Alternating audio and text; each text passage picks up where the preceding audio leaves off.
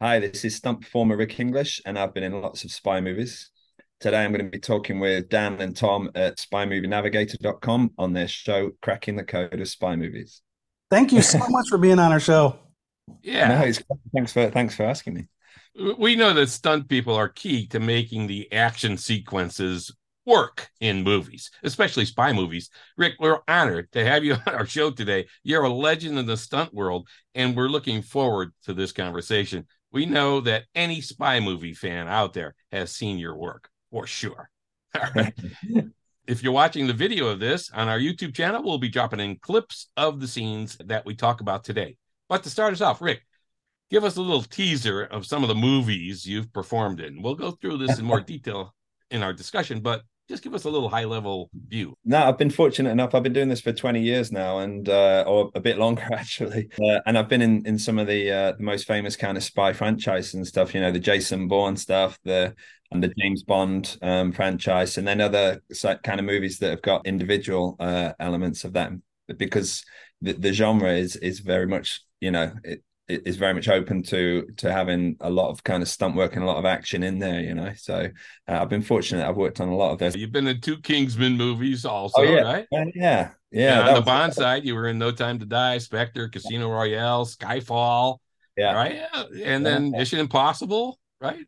Rogue yeah. Nation, Fallout. Yeah, and, uh, done a couple of the Mission Impossible um, movies. Again, the, those are always fun. You know, they're built around the action almost. They come up with all these fantastic sequences and these massive stunts in there, and then uh, and then everything else kind of falls into place around that. So always great to be involved with that stuff. You know, you're gonna you know be involved in some kind of groundbreaking action with that that genre. Yeah, they're they're action movies with a spy movie wrapped around it instead of the yeah, other. That's how, yeah, that's how it's going now. Yeah. yeah. Now you also did Black Widow and the yeah. 5 and Red Sparrow as well, right? Yeah. My guess is if you're a spy movie fan, you have not seen a movie in the last 10 years that Rick, you haven't been in it.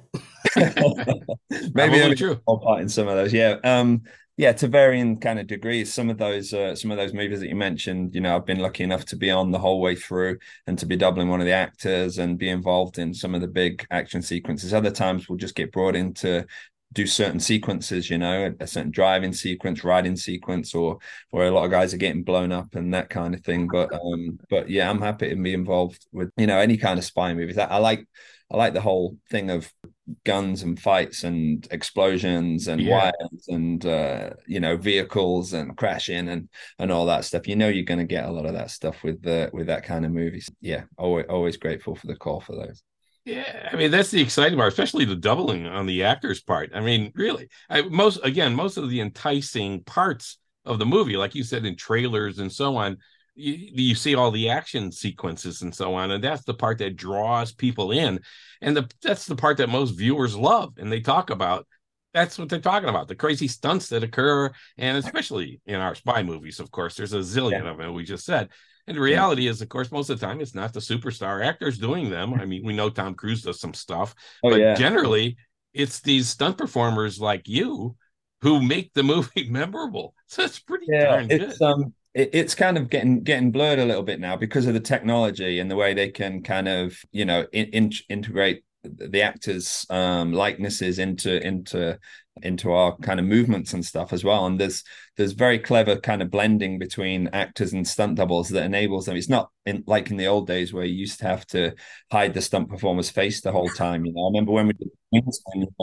I, I, was getting told to turn into camera because we want to see Colin's face. And so then when when you watch the movie, you know it's Colin's face sometime. And um, a lot of the times we don't know. Myself, I don't know who did who did what when it comes to the final edit and uh, and the oh, actor. Wow. Likewise, you know, we both end up doing a lot of stuff, and then the final product is like a blend a blend of the two. And uh, but but yeah, it, it, it is true. A lot of people don't realize how, how much involvement the stunt department has in uh, in these sequences. You know, I think yeah. they we just uh, we just come in on on the day and like fall over a little bit or put together a fight. in reality, this stuff starts months before the movie even you know turns a camera. So uh, yeah, it, it's good being involved in that that whole process for me. Yeah, we're going to talk about that a little bit later too, about the, the whole process and so on. But really, our first question is how the heck did you get into stunt performing? And, and when did you know, oh, yeah, this is what I want to do? That's a, a, good question, actually. It's one of those things where, it, when you're a kid, if you say to your teacher at school that you want to be a stunt performer, that's like saying you want to be a spaceman or like a, you know, a pilot or whatever. You know, it's not really a kind of valid career path that they would steer you towards. And so, um, but I found um, I was at my parents' house uh, a couple months ago and I found an old book from when I was like seven years old, or uh, six, seven years old. And I'd written in there, when I grow up, I want to be a stunt performer. And this is what I, you know, given into my, uh, no to my kidding. school. I think I said stuntman, obviously. We, we, we were yeah. called stuntman back in those days. uh, and uh, so yeah and but it was one of those things that then kind of got lost um in the whole growing up and and everything i was always into sports and into uh you know motorcycles and stuff my dad was into motorcycles and mm. um i was watching shows we had a lot of cool shows when i was growing up in in like the sort of late 80s and stuff with um you know the fall guy and the a team and all these kind of shows oh, yeah. and uh, uh watching a movie called hooper with burt mm-hmm. reynolds yeah yeah yeah he plays obviously a, a stunt guy in it, and I just thought that is the cool. I mean, it, when I was growing up, Burt Reynolds was like my hero anyway. Any anything with Burt Reynolds in, um, for me was like a great a great movie.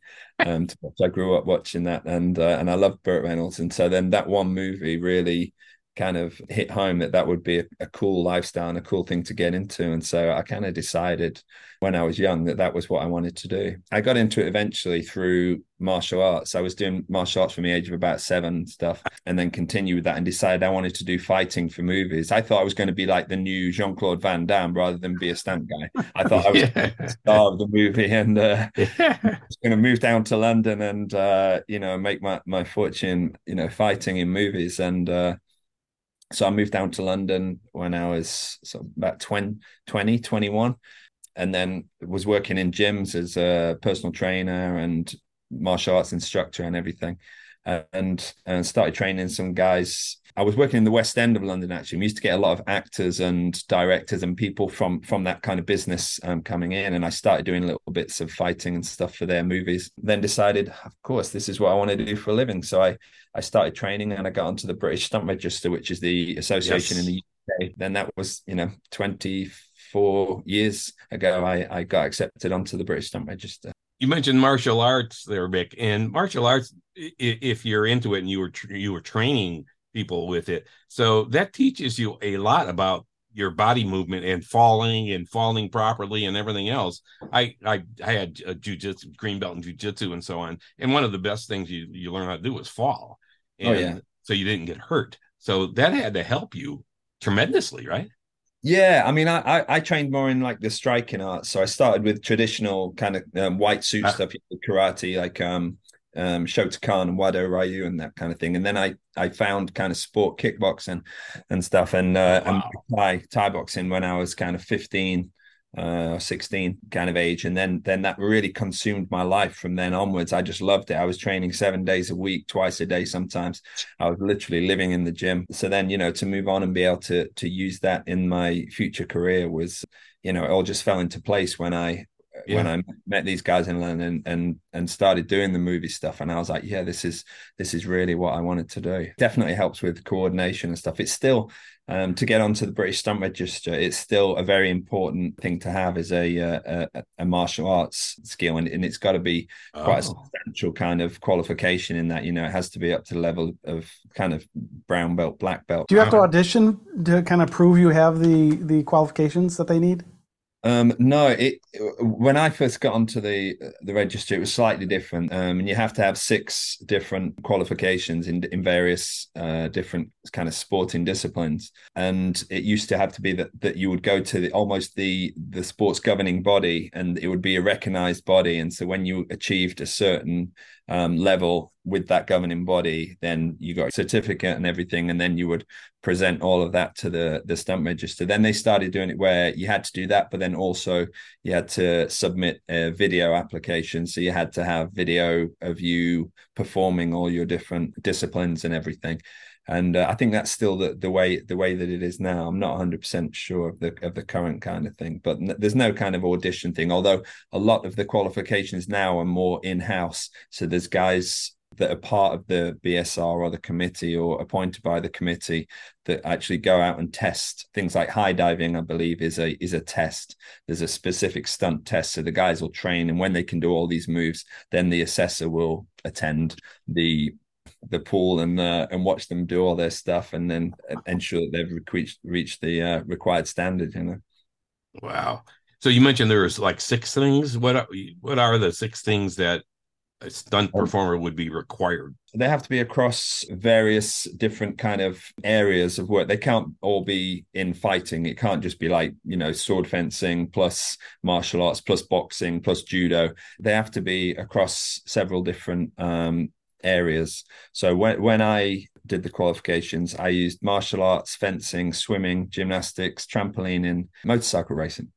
Okay. Uh, and and that's kind of typical people would do. A lot of guys these days coming from a gymnastic kind of background, and so then it, it's that they might choose, you know, gymnastics and also high diving, which you know is also about aerial awareness and sort of body control in the air and everything, and then maybe climbing or scuba and uh, wow. you know, trampolining and kind of play to your, to your strengths to get onto the register, and then um, then once you've re- reached the required standard and have been accepted onto the register, you can branch out and training more into um, into other areas of, uh, of, of work that you really want to specialize in. You know.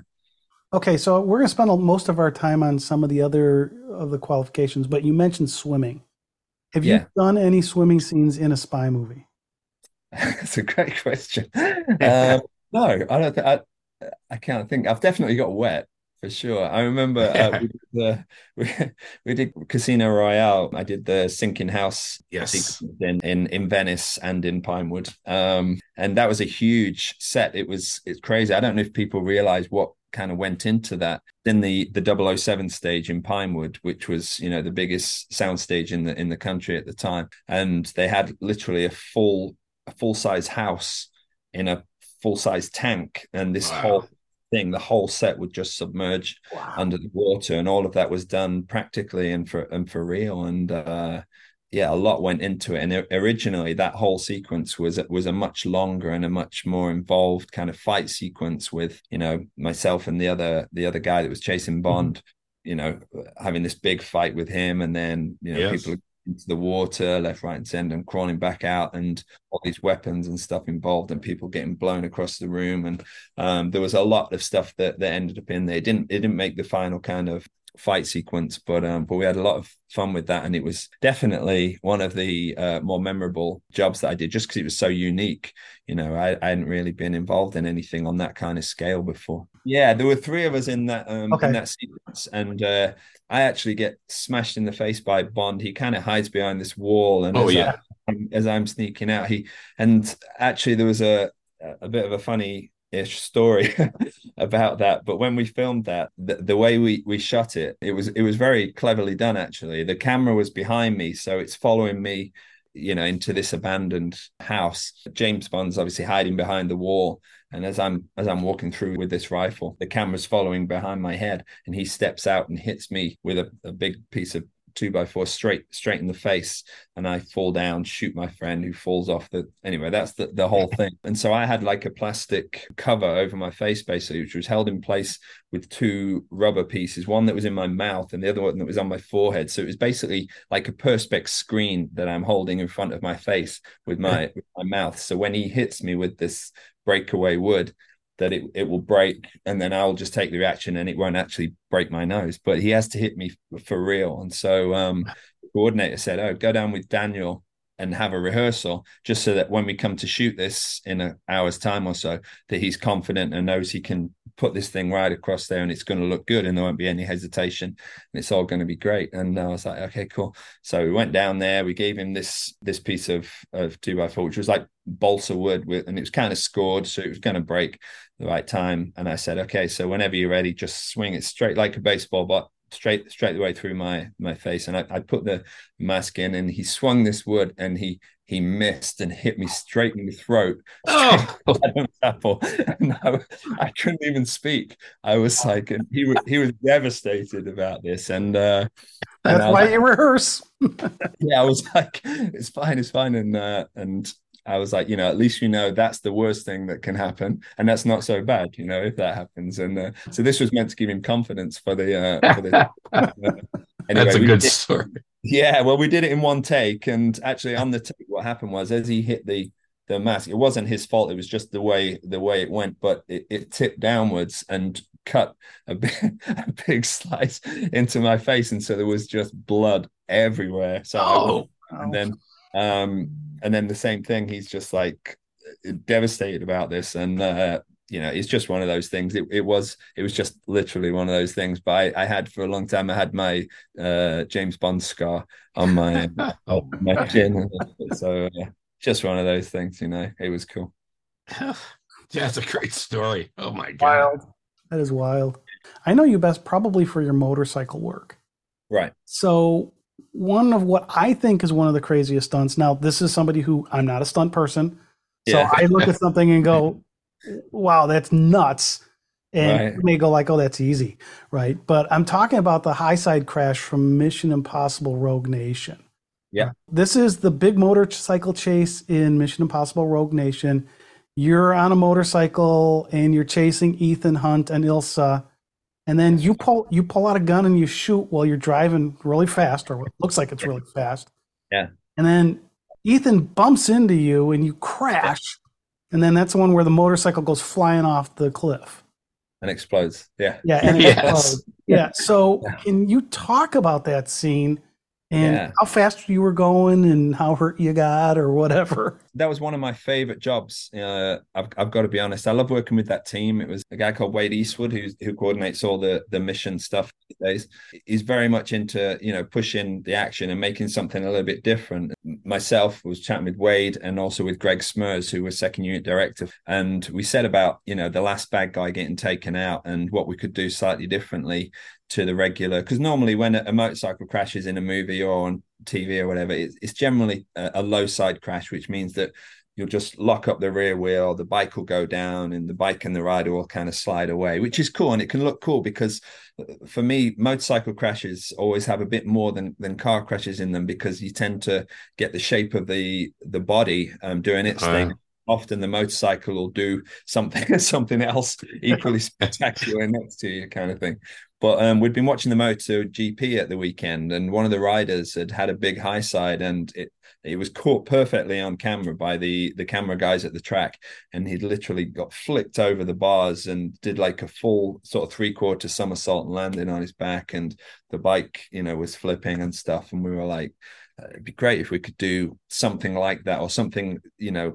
give that you know bit of something different to uh, to the the sort of culmination of this chase. For a high side, when you see it in racing, what happens is that the guy will, you know, give it too much gas out of a corner, and basically the rear will start to slide. You know, the rear will start spinning, and and then as soon as he shuts the gas, you feel that happen. He'll shut the gas, and then it will regain grip and throw him over the bars. Well, the way we had to do it for for this movie was I had to use the rear brake to break the traction rather than rather than using the throttle. The, the reason being that I was obviously riding alongside Tom, mm. um, and I was going to be turning into into the same direction as Tom to initiate the the crash, and I didn't really think it was a good idea to turn towards Tom and hit the gas. Full, you didn't want to take him out, huh? yeah, it could, have really, ended my career uh, for sure. I'd taken Tom out with that. A much safer uh, way to do that is to decel the back the back wheel. So I'm decelerating away from Tom as we slide, rather than accelerating uh, into him as the bike slides. So that's what we did. We just decided to lock up the rear wheel, get the bike as sideways as possible to the point where it's just going to go down, and then let the brake off and let let the suspension just throw you over the top of the bike and uh you make that kind of sound so easy.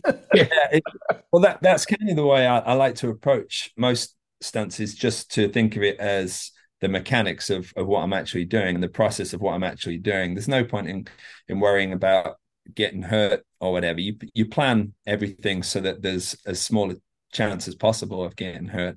But then at the end of the day, there's stuff that you can't predict sometimes, and so you just yeah. have to concentrate 100% on the process and and trust what you're doing once you're away from the bike then it's just like uh, any other stunt like a ratchet or an air ram or something if you were on a wire or you know or getting thrown into the air by a trampoline or any other means you're just about then controlling your body in the air and and kind of minimizing the impact and making it look as spectacular as possible but trying to protect yourself at the same time so um Wow. But yeah, yeah, it was a lot of fun, and we, we, we got away with it pretty much. You never get away 100 percent scot free. I think we were doing um because you asked about speed before. I think for that actual crash part of it, I think we were doing 85 k's, k's, k's, k's. Yeah. 50, okay. 55 miles an hour, somewhere somewhere around 55 miles an hour. Um, yeah, it it it, it, it quick enough. It, it, it you know, and for, for movies, you, you can't really do stuff at super high speeds all the time because you you have to be able to film this stuff. You know, so many times, even with fight sequences or anything, you know, we get told to slow stuff down sometimes because it doesn't read so well. You know, if it just goes by in a in a blur of of. Mm. action you know you know with myself and uh, gregg smrz we, we rode the, the corner and the course that it that it goes to and we both agreed that that would be uh, you know it would give us a, a, good amount of energy and we'd also be able to control it and film this and and predict exactly kind of not exactly but predict we thought where we thought the bike was going to end up and I was going to end up so they could place cameras and and that kind of thing and um was it one take? It was one take. Uh, it was one take. Um I, I jacked me a little bit on that. It was one of those things where I kind of went over the top of the the bike and I wanted to stay on the tarmac to be honest. Believe it or not you're better off staying on the tarmac than going into the dirt because softer surfaces like that when you're sliding or or traveling they tend to grab hold of you and try and stop stuff whereas you'll just slide down the tarmac as long as you don't hit anything. You can get away with that uh, most of the time. You might just get a little bit of road rash like abrasion or something but if you start hitting something soft it'll grab hold of a, a shoulder a knee or something and start twisting you around in, in ways that you weren't expecting. Yeah, yeah. When you're flying through the air like that, are you thinking what you have to do, or is this all instinct at this point? You're just like, um, oh.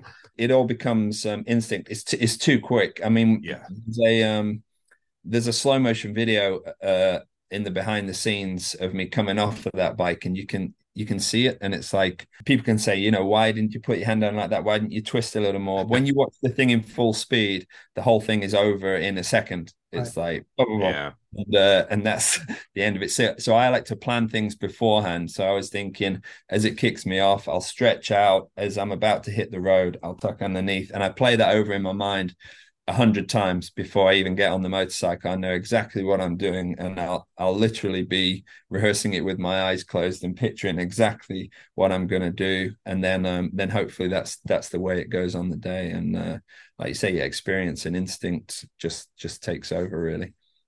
So you mentioned that the, you're going about 55 miles mm. per hour, which is pretty darn fast to be falling off of something. Uh, mm.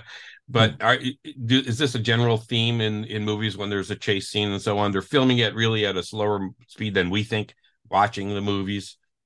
Because um, it looks fast. We, we, did some high speed stuff on there as well. Just that that the the crash was was that kind of um, speed just because of the location and and everything. And we had a certain amount of of real estate to play with there. But when we did the highway stuff, um, some of the the the fly pasts where there was one shot where a camera was starting up on the bridge and it saw the the bikes kind of coming and then it, it was dropping down and we all whizzed past it. I think there's three of us left by that stage. I think yep. it was just me, Ilsa, and Ethan uh, uh, left at that stage. And uh, and I think we were doing about 130 miles an hour um, as we went past that camera. And it's certainly the quickest kind of vehicle chase, uh, vehicle speed stuff that I've, I've, ever been involved with in in a movie. Because, like I say, the, the big problem you have is whatever the hero vehicles are doing, then there has to be something with you that can do the same speed that's that's capturing the action, you know. And so um, so we had Wade Eastwood, the stunt coordinator, driving a an M3 with a camera mounted on the front, like a BMW M3. You know.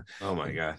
With horsepower in that thing, and he was like right on the back of us and chasing us through, and all those shots I thought looked pretty dynamic. And uh, yeah, yeah, it, it it it it's a funny thing, you know. If you if you film everything everything right, as long as it's got enough speed, then you can make the whole thing look really dynamic and really energetic. But we had probably through the um through the traffic and stuff when we were doing all that we those weave sequences, I would say we were probably touching 80 miles an hour through there as well, you know, with sufficient gaps wow. for um, you know, for safety in wow. there. It was, a, it was a lot of fun, I've got to be honest. We've used a couple t- technical terms here, if you will, high side and low side crashes. Oh. You've also used the word practical. So the high side crash was you going over the bars. Tom yeah. Cruise's crash or Ethan Hunt's crash was a low side crash where he goes sliding. And then yeah. when we use the word practical, we're talking about you're physically doing it. It's not digitally enhanced. Yeah, exactly. It's not a it's not a a, a CG yeah. kind of thing, a CG takeover. Like you say, there's a lot a lot of um, enhancement with with stuff now these days, or there'll be digital takeovers, especially in things like superhero movies and stuff. You might sometimes find that even as a stunt double, sometimes they they don't want you to fly on piano wires anymore, like they used to in the old Superman movies or whatever. So there'll be a lot of green screen performing, you know, where you're performing in front of a, a keyed out background. Mm-hmm. Then it's composited uh, later on in post. I, I, like doing practical stunts. I like doing the stunt for real, and what yeah. you see in the camera is what ends up on the screen. I mean, sometimes yeah. you can add in elements there. You know, sometimes if we're weaving through traffic and they want to make it super tight, or there's one part where it didn't look like there was enough vehicles, they can put another vehicle in there digitally afterwards and, and make oh, it closer than it was. But but generally, all the action, certainly in something like Mission Impossible, tends to be as as practical as possible. I think I saw a clip of you for the on, on Batman the, the Flash, where yeah. you're driving that bike with the two wheels up front, where you were doing practical, but then I also saw there was some green screen stuff that was done. Right. So it's a mix and match that happens yeah. sometimes. Okay. Yeah, and and that's what happens uh, most of the time is there'll be elements of of both. I say we can't do everything for real, but I think audiences don't don't necessarily want to watch a cartoon either. So it's nice right. to know there's um, you know some some reality to that. And um, I'm not sure in in these days where it's it's so so easy just to say oh we'll just cg that or we'll just add that in in post or whatever then i think um, audiences almost expect that now and i almost like to show people look we did this for for real this was uh, this was yeah. practical you know and uh, because otherwise people see something and especially if it's something that they then say is impressive or oh, this was cool it must be cg you know because people just are aware that that's that that's the way it's kind of gone in the past few years. But I felt like Bond went down that route towards the end of the uh, PS1 kind yeah. of yeah. And um and I don't know, for me it kind of lost a little something when it it became a, a, bit more fantastical and everything was a bit more CG'd and I think audiences could kind of tell and then yes. the Daniel Craig um, Casino Royale gave it a little bit of a reboot in not only t- in terms of having a new Bond, but also um, it went back to real stunts and big kind of stunts on an epic scale. You know, with the crane jump and the Aston yeah. Martin crash, and and there was some really really cool cool parts in there that was all done as practically as possible. And I think the audience really uh, appreciated it and um, and and we're happy to see that. Yeah, Rick, you mentioned that you go you went over for the motorcycle crash in Mission Impossible. You went over it a hundred times in your head before you yeah. you did it. Do you actually perform the stunt uh, also many times before you actually do the stunt? You're not falling off the bike a hundred times or whatever. I thought you were going to say on the on the day if I uh, if I keep messing it up, then I I have to do it again. um, no, uh, something like that. No, we wouldn't rehearse at all generally it, it depends what it is um, there's too much of a risk factor and also it's too inconsistent you know that um, we we did some of some of the other um, crashes on there we did rehearse i remember the one where tom drives the car into the back of the motorcycle and the um, i think it's the first guy that gets taken out tom drives the car into the back of his motorcycle and he goes up and over the car and we rehearsed that a bunch of times. I rehearsed that probably seven or eight times. Okay. That was done with the, the, the assistance of a wire. Again, it was done for real. I was really riding a motorcycle, wow. really get hit with the car, really Tom Cruise driving the car um, because they wanted to shoot over shoulder and look through the windscreen. And so it was Tom actually driving the car. And then um, we had a wire just for safety, really, to make sure that we didn't go underneath the car or anything. As the motorcycle gets hit by the car, then there was just a short kind of two foot pop that would make sure we got onto the bonnet and just over the windscreen. Wow. Yeah, so something like that, you would test the rig and you would test that everything's going to work okay on the day. But um, anything like um, crashes and stuff, um, you just have to predict um, what's going to happen and where the vehicles are going to end up and the bodies are going to end up just from past experience because um, that you know that there's not a lot to be gained from risking somebody um, before the actual day you know so the results of the crash are like real kind of feel you mm. kind of feel your way through unlike there's that motorcycle jump that in No Time to Die where they do the jump up that big ramp you saw it on yeah. all the trailers and everything.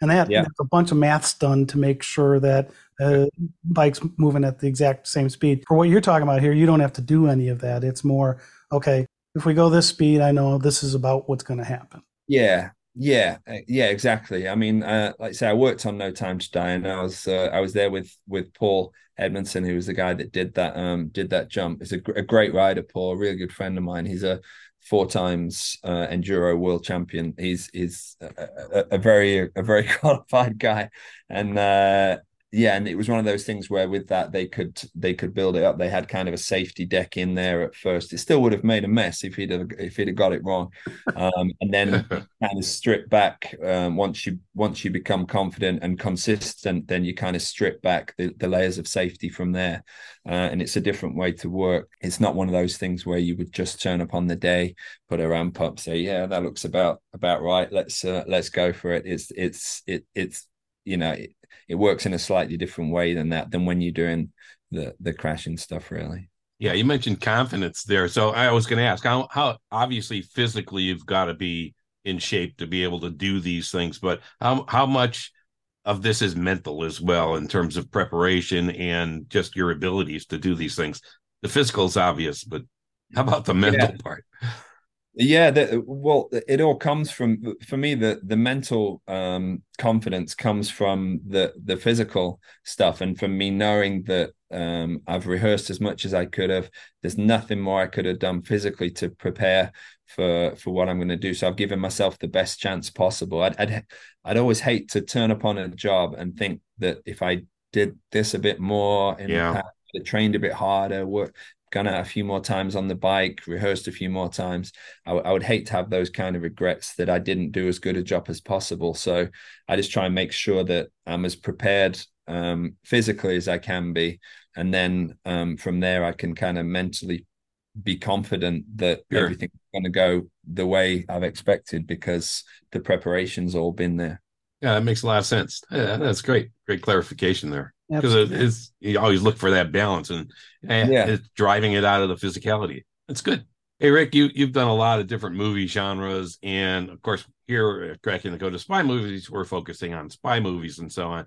And you've done things for everyone. We talked about a lot of the movies. Are any tidbits or insights from your work on Bourne Ultimatum or 355 or Red Sparrow or any any interesting stories there that you want to share? Yeah, the the Bourne was uh, was cool. I did a couple of Bourne movies. The first one w- was kind of funny. I think it was uh, Bourne Ultimatum was the the first one that we did, and we were in I think it was Waterloo Station. It's one of the London train stations, and there's a whole sequence in there where Bourne's getting tailed uh, as usual, and uh, I think he goes to meet some dude. I don't know if it's a journalist guy or whatever. I don't Simon, remember. Simon uh, Ross, I think it was. You've probably seen this movie um, uh, much more recently than I have. Um, Yesterday, because we're going to talk about it. oh, well, it's got to be ten years, I think, since I've seen that movie. But um, but what happens is all these um, agents come into the station at different points, and they're all kind of talking to each other and these comms and everything, and it's all stunt guys. And so when we watch the movies about oh there's so and so and so and so and so there's like 10 different stunt guys that are all playing the parts of these agents. And so when you watch that you're like oh man something's going to kick off in a minute. There's definitely going to be some big action sequence because all these guys are definitely dying. You know they never survive in any movie. And uh and then what happened was i think the script changed or something changed. And um and they all just go away. And it's kind of a, a bit of an anticlimax so myself. And uh, i think i'm with a guy called buster reeves who uh, he was actually the the batman double for the nolan movies. Oh, okay. Originally, and me and him are in the we're, we're good friends, and we were in the um in the station together, and we're like doing our spy faces, watching Bourne, and keeping surveillance on him. And then um, and then we get this message in our earpieces to back off. And we kind of turn around and leave again. And that was that was and we did other parts on the movie but it wasn't it wasn't high stunt action there huh? no it, it, was supposed to be. And uh, i think we did actually shoot some stuff. But again doesn't always make the cut doesn't always fit with the story. And uh, and it can be kind of disappointing. But uh, i had a lot more to do uh, on the other one on the Jason it was just called Jason Bourne. Jason Bourne, yeah. Yeah. Um, I doubled um, the asset on that yeah. on that movie, and so I was on there pretty much the whole way through, and uh, it was a lot of fun to to see the whole process because it was uh, Paul Greengrass again that did the um, the directing on that movie, who'd done you know the previous kind of successful Bourne movies, and uh, yeah, it, it, it was a lot of fun. Um, and we went to uh, we went to Spain and we went to Vegas and um, we did a lot of stuff in London as well. And uh, yeah, I, I, I, can't complain about that. It was a great time. That was Vincent Cassel was playing the asset and uh, and he's a great guy. He honestly had had the best time. He was um, yeah, a lot a lot of fun and uh, and really physical and he he liked to do everything himself as well. But again, he was aware that there was a time where he can step back and let me get smashed up a little bit and then uh, you take the blows. Yeah. i want to switch a little bit. I mentioned this briefly before. You're a four-time taurus world stunt award winner which is probably the closest thing to an academy award oscar or bafta in the mm. stunt world. And so what are your thoughts about adding a stunt award to the academy awards? I mean should they have that? Yeah yeah it's it's it's it's been a you know under discussion for as long as i can i can remember. And i've never really heard uh, an exact uh, reason as to why it doesn't exist. Um, for me I, if if there was an academy award for stunts i think it would be for the action design side of things for the stunt coordination and that you know because people sometimes don't realize how much of even the storyline on some action movies is is driven and helped sort of conceived by by the second unit director or the the the stunt coordinator. Um, because sometimes the script will come and the um, and the director will just say you know they fight or a chase ensues or whatever. And then that those those gaps are kind of filled in uh, in quite a major way by a collaboration between the stunt coordinator or second unit director and and the, the main unit director. And um, they really become involved in in that creative process. And it just seems strange that there are it's pretty much every other department is recognized at the academy awards. And yeah. See many any reason why stunt departments is uh, are excluded from that. I don't think it'll ever affect me personally because it's not the side of the business I I want to go into. Like I say, I, I I'm not um, using my performing career to to aspire towards becoming a stunt coordinator or a, a second unit director. Um, I like performing. That's why I got into the the business, and um, I love everything about performing still as as much as ever.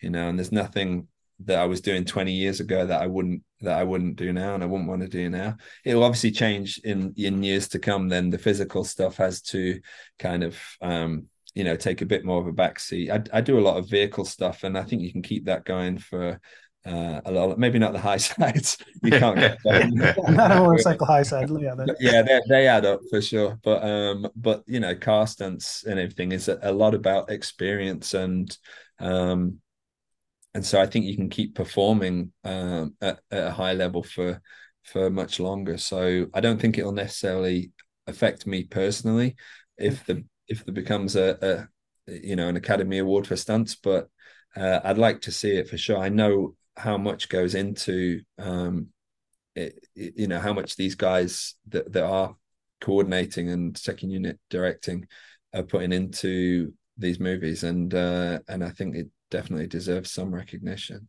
Yeah, mm-hmm. and I know the Screen Actors Guild has awards for stunt ensemble, and you've yeah. been a winner six out of ten nominations there. Yeah, but now, I, I didn't.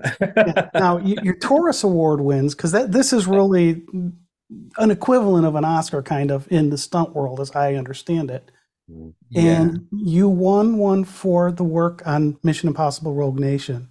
Yeah. But the one that I loved the title of the most was uh, for the Kingsman for Kingsman the Secret Service, you won something called Hardest Hit. Yeah, that was mission. That was mission. Uh no oh, was mission. Oh, mission? Okay. Yeah. yeah. yeah. no, that was the yeah, the other way around. So um yeah, so for the, for the Kingsman, we won for the best fight sequence, and that was for yeah. um for the church. Church, okay. Fantastic. We were actually nominated, which was cool. We were nominated twice in the same category in the same year. So um, we were nominated for best fight for the church sequence and also for the bar um, fight oh, yeah. in That's the great. Kingsman movie. Yeah, and I enjoyed both of those. And I thought they were both great, but unfortunately, only one of those could win. They were up against each other. Um, yeah, couple of other movies. Um, but yeah, there there is a category called hardest hit in the um, in the stunt awards, and yeah, um, and that was for the the high side on mission. Okay, we actually right. won that, and I, I, w- I was really surprised um, to actually uh, win that because I wasn't aware that from the movie people could tell what actually went into that. You know, um, I, I I'm not sure that it it I don't know that it reads as as much uh, in the movie as how kind of on the edge it was uh, compared to in, in, real life. If that if that makes sense, I'm not sure if it translates the kind of danger and, it, and everything. It did not look safe. yeah. yeah. no, we won hardest hit for for mission, and, it, and it's one that I'm really proud of. First stunt guy to to win hardest hit. Um, it's wow. uh, yeah, I, I, was I was really pleased um, with that because um, I always want to do the jobs that I think no one else would want to do. I, I hate it. They're on set and other people, you know, I have 20 or 30 other people there, and I'm thinking that they're thinking that they could do my job easily or they'd want to switch places with me. Whereas some of the stuff you do, I like to do the stuff where nobody would want to switch places with you. If, like, yeah, you can keep that. And I, I like doing that stuff. It, I like I like to challenge myself. Sure. All right. So another challenge. You won another one of these Taurus Awards for now this isn't a spy movie, but the hallway fight scene in Inception. Yes. And how did you guys do that?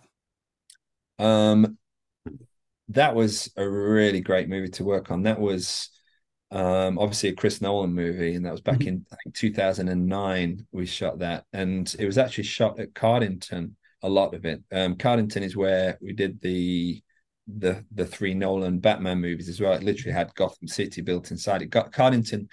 Uh, it consists of basically two big airship hangars. It's these massive buildings where they used to construct airships. So they're like a couple of hundred feet tall inside there. So you, they could literally construct sort of skyscrapers indoors inside the thing. And we, um, so the, the set that we had for the hallway fight sequence was actually modeled on a, a hotel hallway and then um, I I was involved in mainly doing the zero gravity uh, part of that fight sequence. There was kind of two elements to that that whole sequence. One of them was like the rotating corridor. Mm-hmm. It's where the fight's going on on the ceiling, the roof. The at the same time the van's flipping. Right. Yeah. So that's when the van's rolling and stuff. Then the whole world is kind of rolling with it, and this fight's taking place and then the uh, the other one which I was uh, involved in was myself fighting Joseph Gordon-Levitt in, and it's when the van's gone off the edge of the mm-hmm. bridge, and so it's in kind of a free fall kind of thing, and so that's when it comes into this zero gravity world, and the way they actually did it, we we looked at all different um, ways that we could possibly film a zero gravity fight sequence, and they talked about the the vomit comet you know mm-hmm. that they yep. uh, it was apollo was it apollo 13 they they used the uh this um vomit comet that basically flies like a parabolic flight path that then gives you mm-hmm. a minute or a minute and a half or something of uh of this zero gravity um tech but then in the end we they they found a way to do it with with wires um and it i think it just gave them a lot more shooting options and they could use bigger sets and everything and um, but it, it, was actually pretty clever the way they did it. Because normally, what gives away the fact that people are on wires when they're trying to do floating is just any kind of unnatural movement. You know, if you're floating, then you should be going one direction until you get acted on by another force. And sometimes, if you touch the wire or anything, and mm. you swing or anything like that, the the game's all up. And so, the way to kind of trick um, the the mind into not perceiving these small errors was that they they decided that instead of hanging the performers this way on on the wires, then we would turn the whole set um, up on its end. So. Mm. It, yeah, so any any swing was not in the plane your mind would be expecting it. it it's kind of hard to, yeah, hard to yeah. but basically you're kind of hanging there. Yeah. So anytime when I'm coming toward when I'm floating towards the camera, mm-hmm. I'm actually upside down, probably about 80 feet up in the air, looking down at the camera that's always oh. on the ground. Um, wow. And then when we shot the reverse and you're looking at Joseph that way, and then it's me at the bottom and it's him at the mm-hmm. top. And then we shot the whole fight sequence with the two of us kind of floating towards each other and around each other, um, always in that kind of up and down plane so we could keep the wires going that way and any swing would just be slight left and right move, movements rather than um, than what you would normally expect when someone's on wires. That's a really complicated way of saying that we just turned the set on its end and uh, just changed the uh, the dynamics of how the wires were working but it was it was very cleverly done i thought. Yeah that's a very cool scene. Really yeah, yeah yeah. Are there any stunts you've turned down and why? Yeah. Um no, I, I don't think so. I mean, um, to be honest, it, it, it's one of those things where you always try and find the best person for the job. So um, I would only turn something down if I thought I wasn't capable, and if there was somebody that was way more suited to um, to you know to a stunt. Sometimes you'll when when you're on a a production, then uh, they might say, you know, we have this coming up. Do you want to do this? And I might say, well, the other double uh, is a better gymnast than I am, or whatever. So it's probably oh. more for him.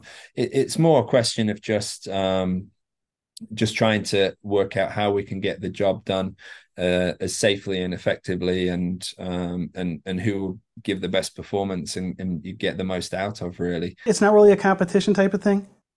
So like uh, like you you and you and Bobby Holland Hanton, right? You've you've been in stuff together. Yeah. And, and, you know what how do you I mean, there's got to be competition there, right? Um I guess so. I mean uh, yeah, uh, yeah. Bobby's a great guy. We're we're we're really good friends, actually. Uh, myself and Mo, and it's the same with most of the guys.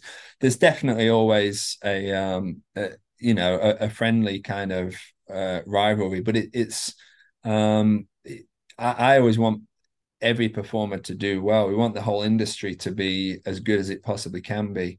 Um, and yeah, I would never want um, you know my my success or anything I did well to to have come about because of somebody else's failure or somebody else not doing a, a, good job. I want everyone, I want the whole team to be kind of respected and and everything in uh, in every job. And um, yeah, no, Bobby's a great guy, and he, he's super talented. He's he's more of a physical performer. His background is in uh, gymnastics and stuff, and he he carved himself a really good niche in in that kind of world, and got involved with uh, doubling Chris Hemsworth and, and, and various others, and um, and he's really uh, he's really put a lot of time and effort into his fighting skills and stuff. That's not his background, but he worked on it so hard that now he, he, you know, he I think he looks he looks great as a as a fighter and a martial artist, and he's really expanded, um, you know, his skills and um, and what he gets known for, and um, and you know, and it's good. And uh,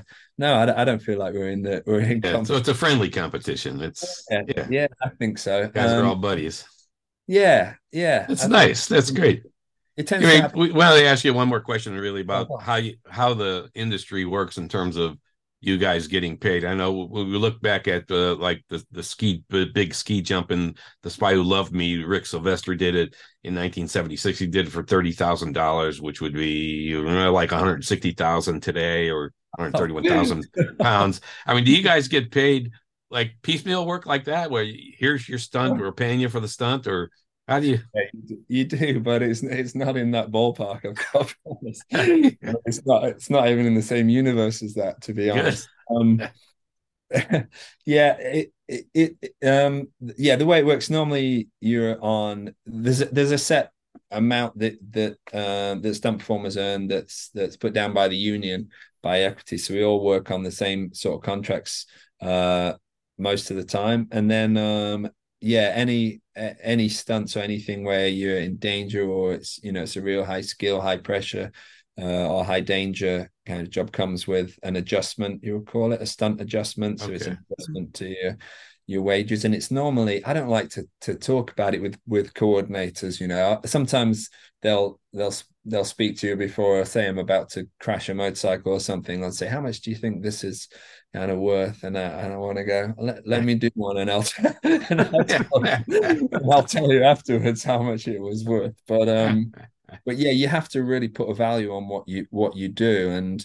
uh, the the problem is that you know most stunt performers love love our job and you really want to do big gags and and big sequences you know you, you can't set a precedent of taking jobs because you want the experience and you want the job. You have to value what you do and, and everything you do comes with a cost.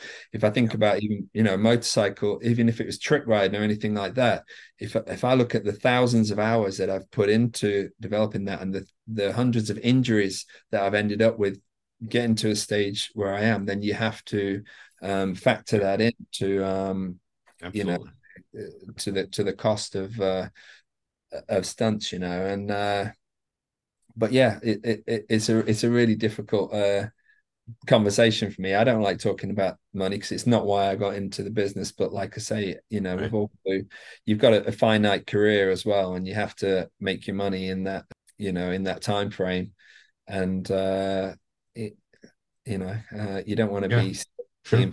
forced to to come in and, and take jobs when you you know, yeah. when you shouldn't be anywhere. You should be enjoying yourself in life. Yeah, yeah right. Absolutely. Right, so, yeah. Now you just talked about this, you know, relationship with stunt coordinators a little bit here. Yeah. And what makes a good stunt coordinator for you as a performer?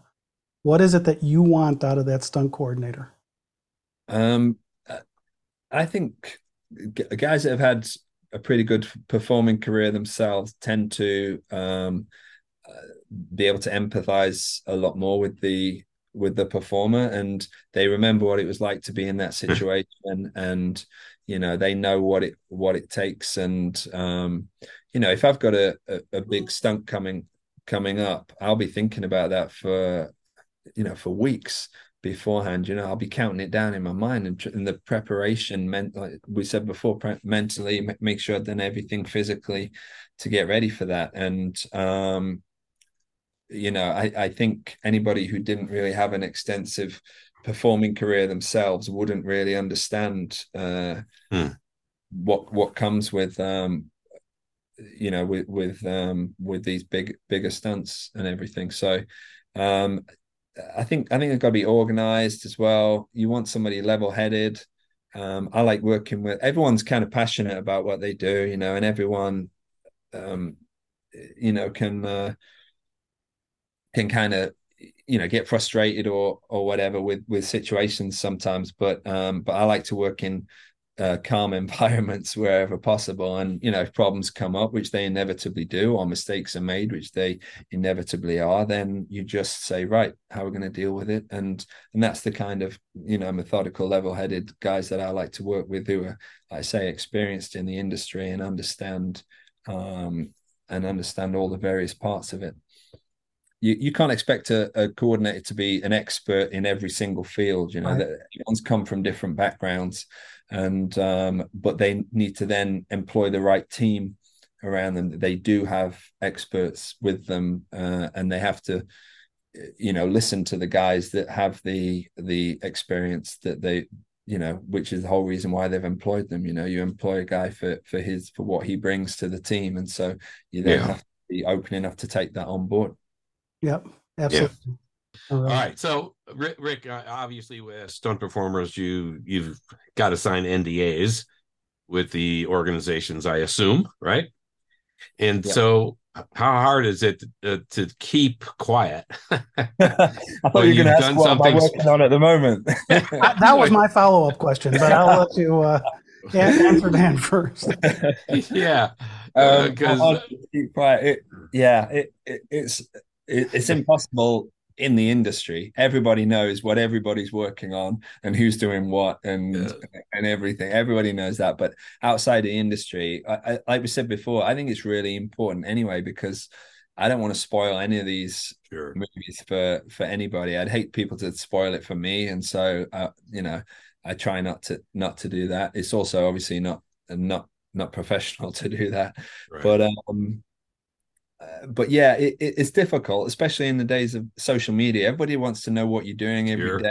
And, you know, I, ca- I can't even put up which studio I'm going to. You know, I can't put a picture of Pinewood Studios and Wait, hey, because, you know, because a studio needs a stunt person, they can't know you're going to it. That seems interesting.